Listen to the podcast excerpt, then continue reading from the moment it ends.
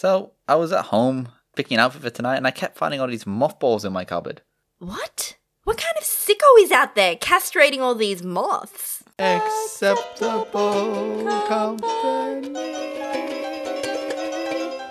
Hello, hello, hello. Hello, everybody. Welcome back. Good to have you. Good to have you here to see. Hey. Uh, so I finally, with my friends, went and did something a long time coming. I believe it was our first episode. You talked to me about something that you've done that I asked you to do, and that was watch the musical Hamilton. Yes. That was quite a while ago. So I love Hamilton. I know the soundtrack. I watched the Disney Plus movie. Bum, bum, bum, bum, bum, bum, bum. There's a bastard orphan son of a whore. Sounds like you've done some research. It's my number one listened to song on Spotify this year. Thanks very much. Is it It really? is. Whoa. Okay. Only because I wanted to memorize the rap. So we both love Hamilton. Yes. I um finally watched a stage show. Nice. How was it? Uh, it was amazing. It was really good. So we bought tickets. I feel like probably about a year ago now. Um, and it got postponed, cancelled due to COVID. So it's taken this long for us to actually go out and watch it. Um, and it was great. It was great. It, it's hard to separate the Broadway cast and the original recording with the the live show I watched. Like if if you don't know the musical that well, you wouldn't notice. But because I've listened to the soundtrack heaps of times, you can tell little things, inflections, little little beats here and there. Like, but for the most part, it was really good live. Everyone did a really good job. Any standout performances or characters? I think the the guy that played Hamilton himself was um was good. You'd hope so. Better. Well, I would argue Lin Manuel, even though I really love the guy, he's not exactly a Broadway singer to Yeah. the extent that some other people in the cast were. Yeah. He wrote it. He's a genius, but he's he he was probably the weaker cast member out of the main cast in the Broadway production. Yeah. But this time they actually got a, a Proper singer. musical yeah. guy, yeah. And he he played a bit more, you know, he's a bit more kind of aloof and fun as opposed to Lin Manuel was very dramatic. Mm, You got know, it. little bits. Um, some cast members were just kind of imitating the Broadway cast. It was quite funny. Courtney had not been to many live shows before, so while she was watching it, she's like, "Are they are they miming? No, no, no. I, I see microphones." And she's like, "The music mustn't be live though. They, must be the a soundtrack." I'm like, "No, no, no. There's there's an orchestra underneath the stage." So on the intermission, I took it down and I showed her where the orchestra was. Oh, it was good. It was a good time. So I want to talk about. I just want to talk about musicals in general, just the stage, like why I love them, and but also I want to talk about. Um, there's a movie on Netflix at the moment called Tick Tick Boom, which is the story of John Larson, who wrote Rent. I don't know if you heard of Rent the musical. I have. So Andrew Garfield plays John Larson, and Lin Manuel, who we've talked about, the writer of Hamilton, he it was his directorial debut. I thought the movie was quite good. Um, I think it's got a like a La La Land vibe to it, so I don't know if it'll be for everybody. Mm, not for me. Yeah, it's a it's a musical movie. In fact, Tick Tick Boom was like a short play that this character John Larson came up with himself, and all the music is his original music or like music that he hadn't released yet, or they kind of put it all together because it's a tribute to this guy. Um, so the plot follows this character trying to get this play he's writing um, like released, and he's taken how many years to write this play. And he's he's running out of money and he's working in a diner and he's he's about to turn 30 and his girlfriend wants to go off and live her life. And is he coming with her or is he going to stay here and try and pursue his dream? And he feels like he's failing but he's so close to success. And it's all these questions about what you have to sacrifice I guess to succeed which is something that kind of resonates with me in a way Uh, it was, it was quite a impactful movie but the tragedy of it all is that Tick Tick Boom is kind of an autobiography. So he struggled for a long time, and then when he was 35, he released Rent, which went on to be a massive success. But the, the author, John Larson, actually died like the night of the premiere of Rent. Whoa. He never he never saw how popular it became, which I think is, is such a tragedy. Poor guy struggled his whole life and he died at 35 years old. And he, he didn't see the success, he didn't see any of his struggle result in fruition. And Lin Manuel, actually, as a kid, he went and saw Tick Tick Boom. And it was part of his inspiration for him writing musicals. And that's why he wanted to make this movie. Um, he, he wanted to make this Netflix Tick Tick Boom movie as a tribute to Lon- John Larson, who inspired him and who tragically never got to see his own success. That's Yeah. kind of like the Hamilton story, right? Hamilton is like this forgotten person in American history, and Lin Manuel wanted to highlight and showcase him because he felt like he didn't get the recognition that he deserved. Yeah, I kind of. I mean, I love the musical, but the the subject matter is kind of odd to me. Like, why Hamilton, but I, I heard Lin Manuel read like a, a biography on him or something, and, and it really he really took to the character. Mm. So I guess I've always been raised to appreciate musicals. You know, my mom and dad raised me to watching like Jesus Christ Superstar and Phantom of the Opera and Cats and Les Mis. So I come from a family that's always appreciated this sort of thing, and I understand it's not for everybody. And I understand some people don't get it because there's different rules to musicals. You know, like just because they're breaking out into song doesn't mean that they're actually singing. You know, you have to kind of know what they're like. I am I can't imagine someone that just rocks up to a musical for the first time that they'd be totally lost. But it's good. I love it. And I love there's something amazing about watching these people on stage because it's like I feel like it's the last true form or one of the last true forms of pure talent that people are being appreciated for. Like there's nowhere to hide. There's no editing. It's all live. You know, if you make a mistake, it's in front of everybody. And it's it's just it's just pure talent. And it's amazing seeing what humans can do, I guess, right in front of you. Mm. I love music. I love singing. I love entertainment and seeing stuff on stage. Yeah. But I don't like musicals. There's something about it. Like even that TV show Glee, couldn't get into it. Like, and everyone's like, "Oh, I thought you'd love it because it's got all the elements of things that you would like." But it's the I think the tackiness of Mm. breaking out into song. It doesn't resonate with me. It's a bit cringy. It's too much, yeah. So I do like certain musicals. I was drawn to The Book of Mormon because it was made by the same people who did South Park. Mhm. So it had that humor element. So it was already kind of a parody in itself. yes, exactly. So the musical, the singing was kind of just an added level of um, making fun of, of something. joke. Yes, correct. I liked Hamilton because it had a hip hop element. Hamilton's modern, and I think that's why it is so popular because the music isn't straight up Broadway singing. But Yeah.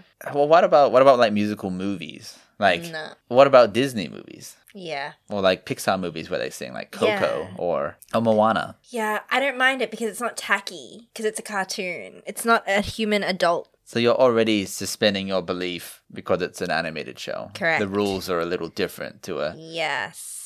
Okay, and well- the music in Moana slaps, let's be real. Oh, it's written by Lin Manuel. Yeah. So there we go. We've done a full circle.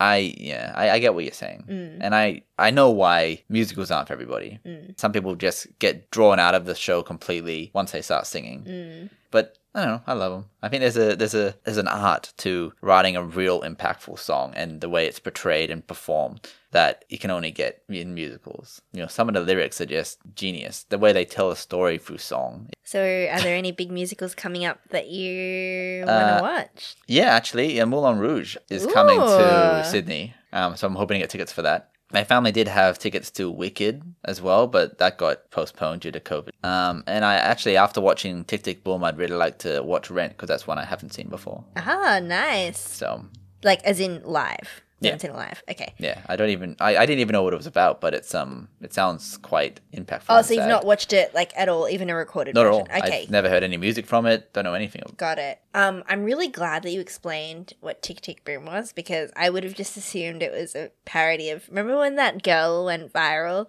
at King's Cross? There was like a news story about her, and she was like, "Chick, chick, "Boom." No idea Ah, what you're okay, talking about. But no, it's nothing to do with that. Okay. I'm gonna show you the. please don't go into that expecting to see a, a girl at King Cross Station. But, but yeah, um, there are a few cool musicals coming out. Always. I'm glad you finally got to see it. Oh, me too. It was it was a long time coming, and it lived up to the expectations. It was great. So, Matt, I wanted to talk about an activity that I used to do semi regularly prior to being locked down. Hopscotch. Yes.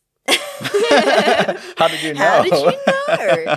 um, I wanted to talk about float tanks, being in a float tank, the whole float tank experience. Yes. Um, I guess just talk a little bit about the experience and have you have you done it before? no. Um, maybe if you had any questions, then you could. I have plenty of questions. Okay. So basically, the idea is you are lying in this pod filled with really salty water. Some special salts, not just, you know, Saxa, like some, some Epsom or whatever. And so it's so salty to the point where you have to float. You can't drown in Yeah, this it's like water. the, it's like the Red Sea. Yeah, and um, the water is set to the same temperature as your body, and it's in pitch black as well. So it's almost like you can't even feel your body because the surroundings are the same temperature. Does that Mm. make sense? Like it's almost like you have no body and you're just this floating being, you know? Yeah. It, It's kind of like, I don't know, I would liken it to a form of meditation or something that makes you feel really Connected to transient. the Yeah, ethos. yes, exactly. I love that stuff, as you know.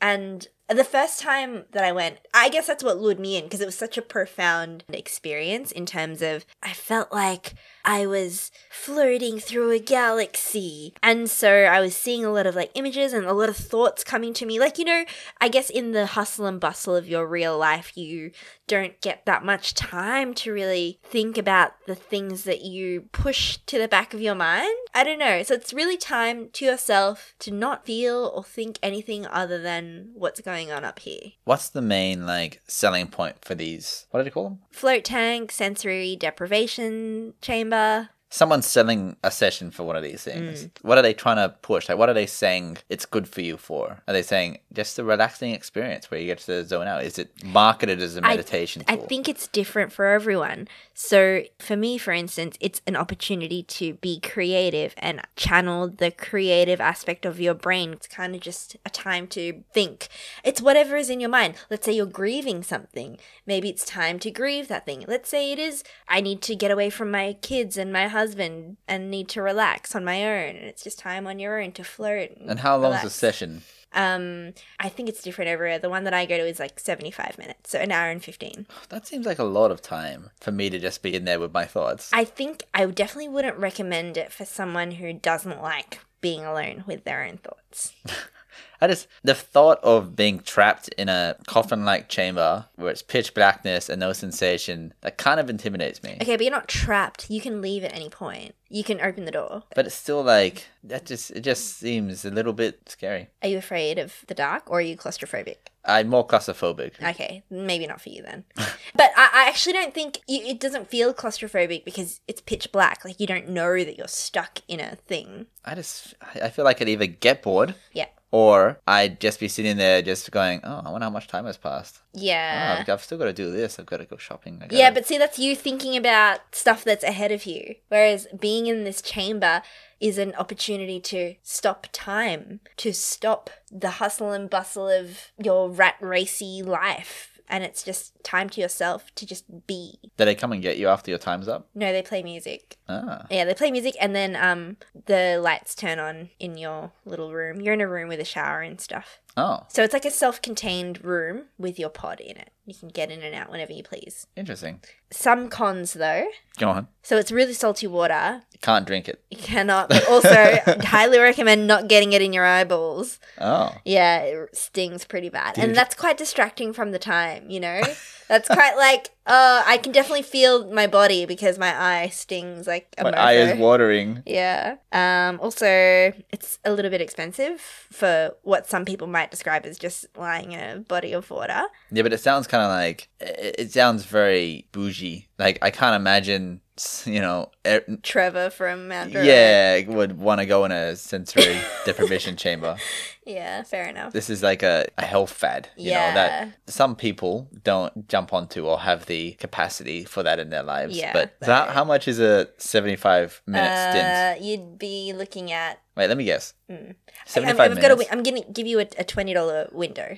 Okay. It's 75 minutes. And I think for a massage of that type of time, you're probably Mhm. looking at about the 60 70 80 dollar mark. Okay. I bet this is more because it's marketed to people that would be into this sort of thing. Mm-hmm. And they don't mind paying a lot of money for health gimmicks. So Mhm. I'm thinking Gimmicks. I'm thinking um, $75, I reckon you're looking at 150 Uh, no, seventy to ninety dollars.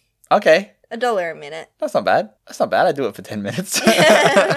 also, if you need to go to the toilet, quite distracting. you don't go in the pod. No, no. you get up, you have to go, and then come back in. And it's hard to get back in the zone, you know? But yeah, like I said, definitely not for people who don't like to be left to their own thoughts.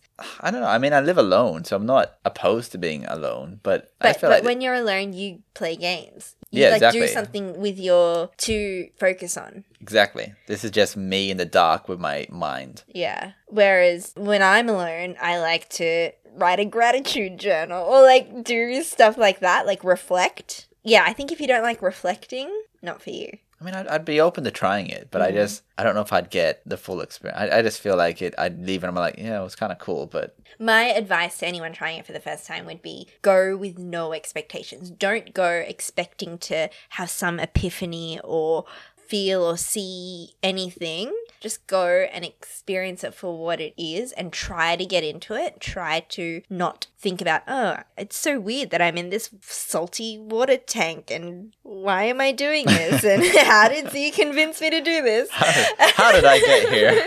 You might be asking yourself how I got here. I definitely just try and be present. That would be my advice. So, how often did you used to do this? Not too often, maybe like every quarter. Okay. Do you miss it now that you haven't done it in a while? Yeah, I've been thinking about going back. Apparently, they sent me an email because I think not many people are coming back because they're scared about catching COVID. Yeah. And so they're like, the salts are so intense in this pod that bacteria cannot survive in it. So if if anywhere, if you were going to be anywhere during COVID times, this is the safest place to be. Did they clean it between people though? There is a flushing process. I don't know to what extent though.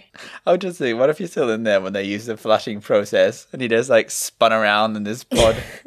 Because I reckon people pee in the tank. Well, I, I'm gonna choose to remain ignorant on that. I hope not. Okay. All right. Well, that, that, look, it it sounds interesting. If someone gave me a gift voucher for one, hmm Hint, hint. I would do it. Uh-huh. Um, but I don't think it. I don't know if it's something I'd seek out. Yeah, that's fair enough. I don't know. I am kind of curious though, and I do a lot of things for curiosity's sake. Mm, so would I. so I maybe someone will get you something, and then you can talk about it on the podcast. Your experience. If I do go to one of these things, I will absolutely talk about it. So Z, there's um, a lot of things about being a parent that scares me. Mm. That's how I'm going to start this segment. Something that frightens me is just the fact that how do you know you're doing a good job? Because there's there's so many little things you can do that can scar your child for life and turn them into an awkward, anxious mess. Mm. And like when people see psychologists and stuff, it's always something to do with their childhood. Their parents, exactly. Yeah. My parents did this, and I'm sure the parents did the best they could. But life and experiences turns people into monsters. Mm. So that's yeah, it's it's always something at the back of my mind. Not that I am having kids anytime soon, if ever, but it's there. Now, one of the things that I've often pondered, and and I've witnessed this with my my nieces and nephew, is that the kids these days are being raised in an era with with screens, right? Mm. With phones, tablets, gaming consoles. This is something that our generation didn't have to deal with. I think mobiles didn't really become a big thing until we were in high school, and even then, they were they're not to the degree we have them now. Mm. We, could had Snake, and we had to pay for every text message. 25, so, 25 cents yeah. a text message. so we weren't spending too much time How that phone. insane is that? That's dumb. I can't believe. But yes, well, we didn't have the capabilities we have now. We couldn't take photos. We couldn't go on the internet. We couldn't talk to random strangers. Right? Yeah. These days, it's different. Your phone can do so many things now. So I wanted to talk about your opinion on giving phones to young people. What ages to do? You know, what sort of restrictions you can put on it Mm. when to give them a phone, when they need a phone, how much of life can you go through without a phone these days? Because even during school, they all have a laptop, I believe, now, or a tablet or something. You know, that's how school is just done. I bet long gone are the overhead projectors of.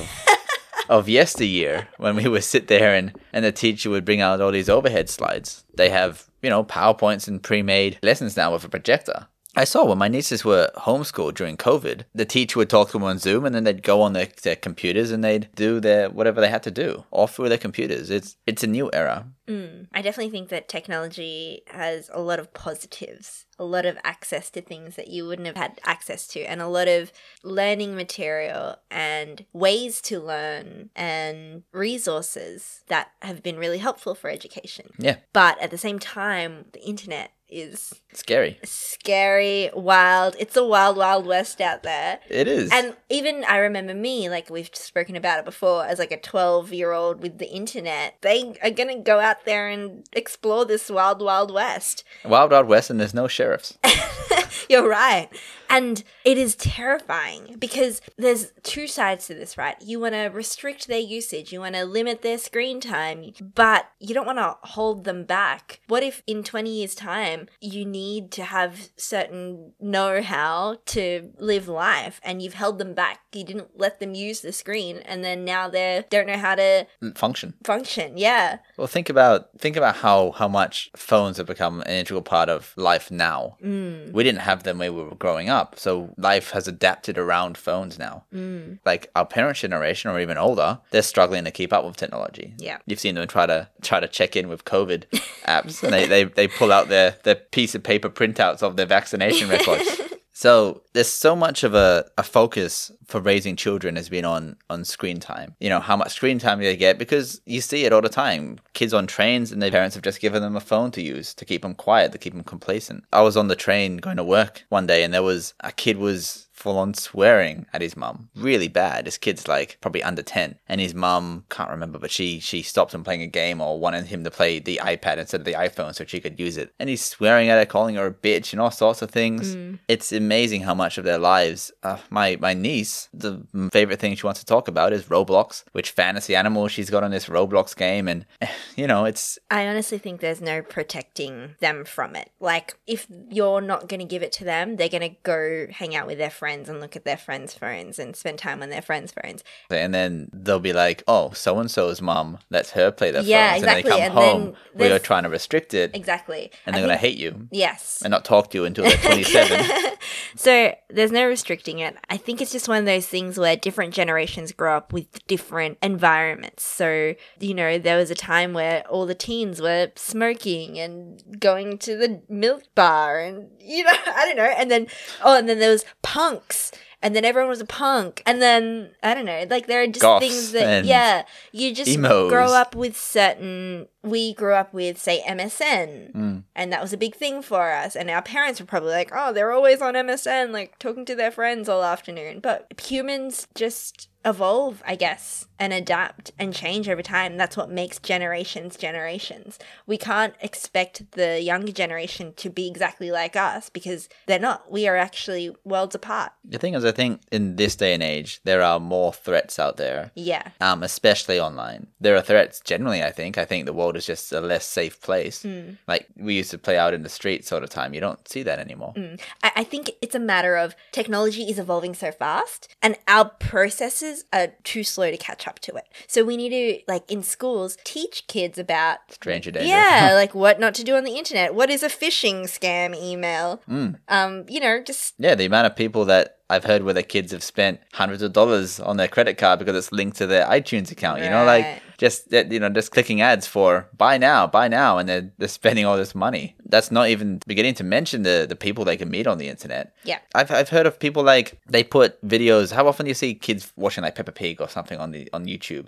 And people mm, release these videos and then they they splice in the middle something really grotesque or awful or ho- horrific, like like dead bodies or something really awful or subliminal messages. All this stuff. Like people are out there just to screw with kids, and that yeah, it's always been the case. But this is something that parents can't police. They don't know if that this fifth Peppa Pig video that they've the kids clicked on themselves because they can all use phones. Mm. They all know how to function on YouTube. The parents aren't sitting there choosing which videos they watch. They're just mm. clicking on this one. They don't know. How about mm. all the these famous YouTubers that these kids are following, and that's why they're so rich? We don't know what they're influencing the kids to be doing. Yeah, and that's what I hate about influencer culture. The fact that for a young, impressionable person, they don't have, I guess they didn't live before the internet to know that that's not real or it's put together, it's curated. They think that's just what people are like. Not to mention all the the real popular like videos that kids love. I've seen some of the stuff they do, and it's it's really shit. Like it's just mm. they go to Kmart and they start throwing balls around on passerbys. Or mm. I saw this this really popular Instagram model. I watched a video on it. She went and she was like just kissing random strangers on the street, just kissing them on the cheeks, you know. Mm.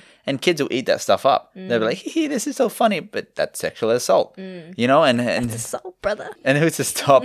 who's to stop a bunch? Like, I've seen kids like doing TikTok videos on the street and they're like 13, 14 years old. Yeah, It, it's, it's really sad. it is. It. I feel very sad for The future. Yeah. But it's, it's and it's hard to police. I Yeah. don't. I guess I don't. Um, I have sympathy for parents these days trying to raise a kid in this environment because it's kind of like damned if you do, damned if you don't. You either overexpose them to the internet and all the horrors that belong with that, or you try and restrict them so much and they they hate you for taking away something they really enjoy. I guess there is an in between as well in terms of maybe the kid will just use the child lock version of YouTube. Look, or- I know there are there are ways to restrict what they can view and what they can interact with, but kids are cluey these days, and And curious. and curious, and people are also cluey, and, and I bet they know how to get around these child blocks. Mm, And there are a lot of creeps out there. There unfortunately are a lot of creeps out there. Mm, yeah. So, it's a tough one. I have no. I don't know if there is an answer. Yeah. I know you can buy phones that are limited in their capabilities. They can just do like phone calls and Mm. But all their friends are going to have iPhones. And then it needs to be a mass. It needs to be a, a governed law thing, I think, for it to work. Otherwise, the kids are going to get the hand me down when the dad upgrades. yeah. And. Well, I use my iPhones till they break, Mm. so no iPhones for my kids. but it, yeah, it's it's just one more thing to stress about as an adult, well, as a parent, I should say. I mean, it stresses me out, and I don't have any kids. Yeah, it stresses me out too. That's such a weird note to end on. Ah, you know, just do your best.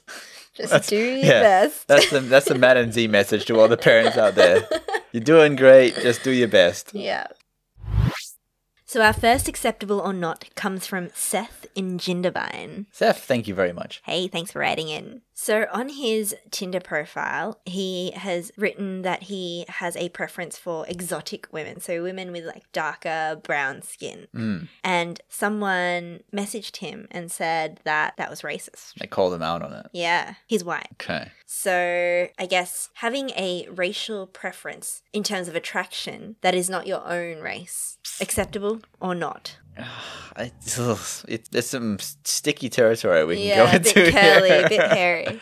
Um, look, on the one hand, if you find people attractive, you find them attractive, Mm. right? It's maybe the where he goes wrong is is specifically saying he's got a type, or but I mean, we all have a type, don't We we? all have a type, exactly. but I have I have also heard people getting offended for liking a particular race or or ethnicity. It's tricky. I mean, we're all allowed to like certain qualities, right? But maybe it's in in calling it particularly liking a race that's wrong. I think it's okay to say I have a slight preference for such and such, but attraction is attraction and you could be attracted to anyone. But I think saying I'm only exclusively attracted to this is maybe questionable. It depends on the person if they find it questionable or not. Some people are just easily offended. Mm. And I don't know. I mean, look, if I was on Tinder and someone I messaged him and they said, "Sorry, I'm only interested in Asian guys," Mm. I don't think I'd find that offensive. Maybe it would change the way I looked at her as a person. Maybe I would find her less attractive in terms of her personality. So yeah, maybe I do think it's a little unacceptable to say that. This reminds me a little bit of um I had a friend, male, from a country in Africa, and he was saying that he would question women who like tried to hit on him because he felt like maybe he was being objectified. Like he didn't know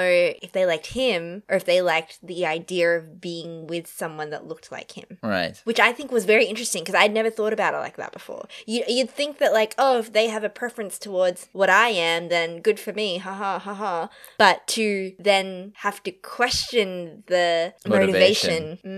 I mean, look, an initial attraction, especially over a dating app, is always physical, right? Mm. But it still takes multiple dates or meeting in person to find out if you think there's something actually there. So I think finding him attractive because he's from Africa, I don't think there's anything wrong or racist about that. but what if they're seen as like a bucket list item? I guess it's up to him to determine that. Like if, if someone comes up and says, I specifically don't like white males, it's Maybe that's it. Maybe it's not that you have a preference, it's bad, but if you exclude a particular thing. Uh, no, but then you can. at the same time, if you don't like something, you don't like yeah, something. You're right, you're right. It's it's like people saying if you don't like overweight people, you're being fat phobic, right? And fair enough, everyone deserves to be appreciated and loved. But if you don't find people with that body structure attractive, you know, it's nothing personal. It's perfectly fine not to find someone attractive or to find someone attractive for certain qualities. Mm, in, yeah. in black and white, it's got to be it's got to be acceptable, Acceptable. right? There's nothing wrong with having for, for liking certain things Mm. or finding certain things attractive.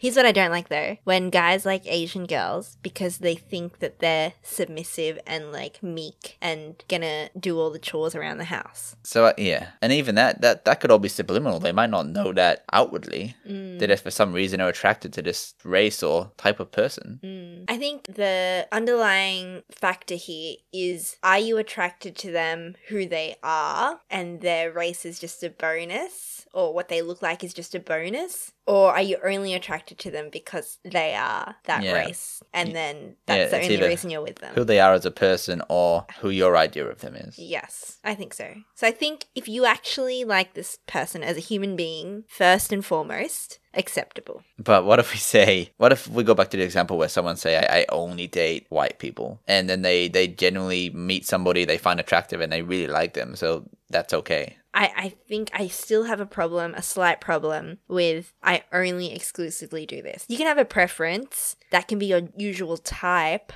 Yeah, I mean, the whole point of Tinder, for example, is you're swiping left and right. Mm. If you've got a preference, you don't have to flat out say it. You're just gonna be swiping right on that preference. Mm. I think acceptable to have a racial preference as long as you're not putting your foot down on it. As so long as it's not, as long as it's not a Nazi point of view. Mm. yeah.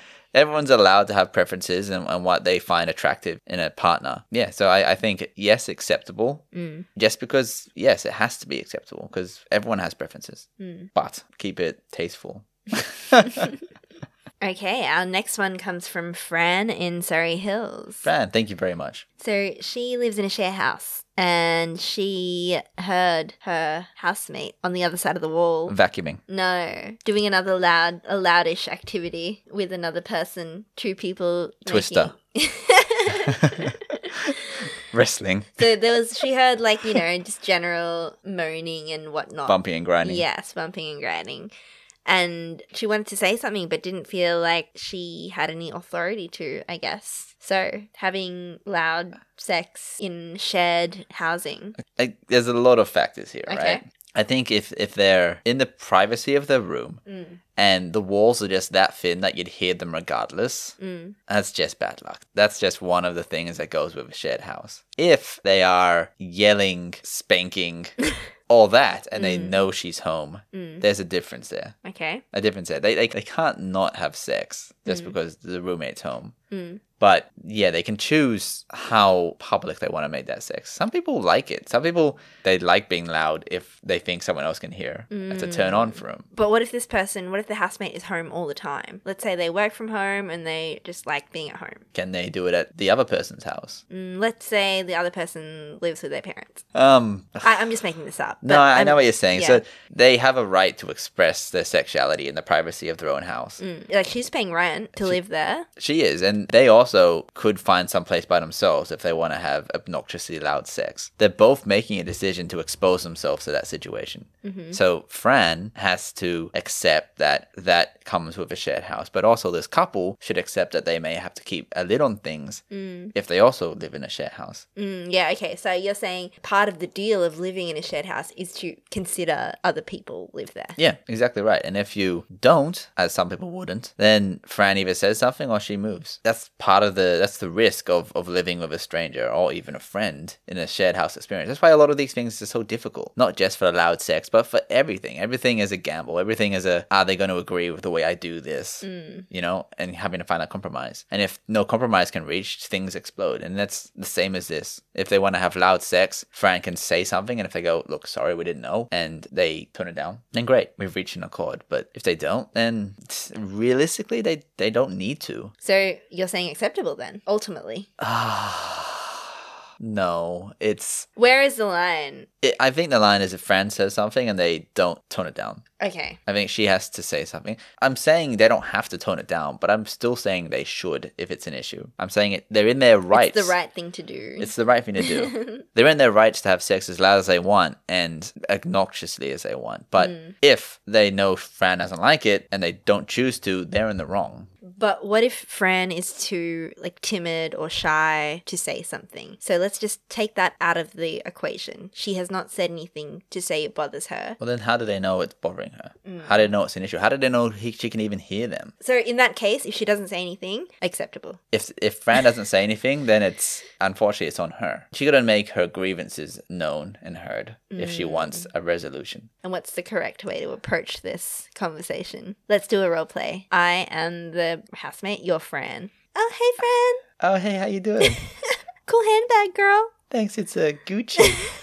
I spent all my mom's rent on it. Look, Monique, I couldn't help but but over here last night. I was I was in my room and, and you and Brad were pretty noisy. Oh, yeah, we love being noisy. Oh, it, it's just a little bit uncomfortable. I, I didn't like hearing it. I suppose. Do you mind toning it down next time, What do you mean you didn't like hearing it? What about it didn't you like? Monique? Come on, man. You don't think that I pay rent here, Fran? You don't think that I pay rent to live in my this is home? breaking down quite quickly. Monique seems to be a bit unreasonable in this situation. I'm just trying to give you a scenario. Well, in that situation, I'd probably want to move out anyway because Monique, Monique has issues. so I'm very unhinged. Yeah, that's that's not that's the least of Fran's worries. So I'm gonna I'm gonna give you the hierarchy here, Yeah. right? At the top of the pyramid, we have ideally everyone respects privacy and and, and quiet. Okay. So very gentle and polite and slow. Yes, sex. you're not doing anything obnoxiously loud, and Fran accepts that living in a shared house, you might occasionally hear something. Okay. Some rompy pompy. Next ladder is when they are obnoxiously loud. Mm. Fran says something and they say, I'm sorry, I'm gonna, we'll dial it back next time. Mm. The next rung on the ladder, same scenario, but Fran t- says something and they ignore it. Mm. Um, that's unacceptable. That's bad. Next run on the ladder, Fran doesn't say anything. In this case, they'll still be obnoxious, but they're under no obligation to stop. Okay. What if the remedy to this situation is they turn up like heavy metal music really loud so it drowns out their sound? But now Fran is listening to heavy metal loud. It's more polite than just hearing sex, I think. At the end of the day, it's up to Fran if she wants to expose herself to that situation. And if she refuses to say anything, or if the other party refuses to listen, it's up to Fran to, to make the change, Okay. unfortunately. Good luck with that, Fran. Yeah. Hopefully your conversation goes better than our hypothetical A hypothetical. Yeah, I hope, hope Monique's a bit a bit more bit nicer in your scenario. Yeah, at the end of the day, if you're in an uncomfortable situation, it's it's up to you, the person, to remove yourself from it. Before you assume any other human is a decent human being, you remove yourself from that situation. So, acceptable or not? I think acceptable. If you're in a shared house, you sign up for a shared house. Uh, if it's obnoxiously loud, intentionally loud, I think not acceptable. Or Fran could play music on her end. Yeah, play the piano. Just that. The accordion. She could. Or she just put on he- headphones. You know, it, like I said, it's it's it's the compromises you make for living in a shared house. Yeah. Alrighty, that's a wrap for this episode. Thank you very much, Zara, for joining me. You're welcome. Thank you, everybody. yeah, thank for, you too, I guess. Um, thanks for everyone for tuning in and listening. It's great to have you all. Catch you next time. Bye.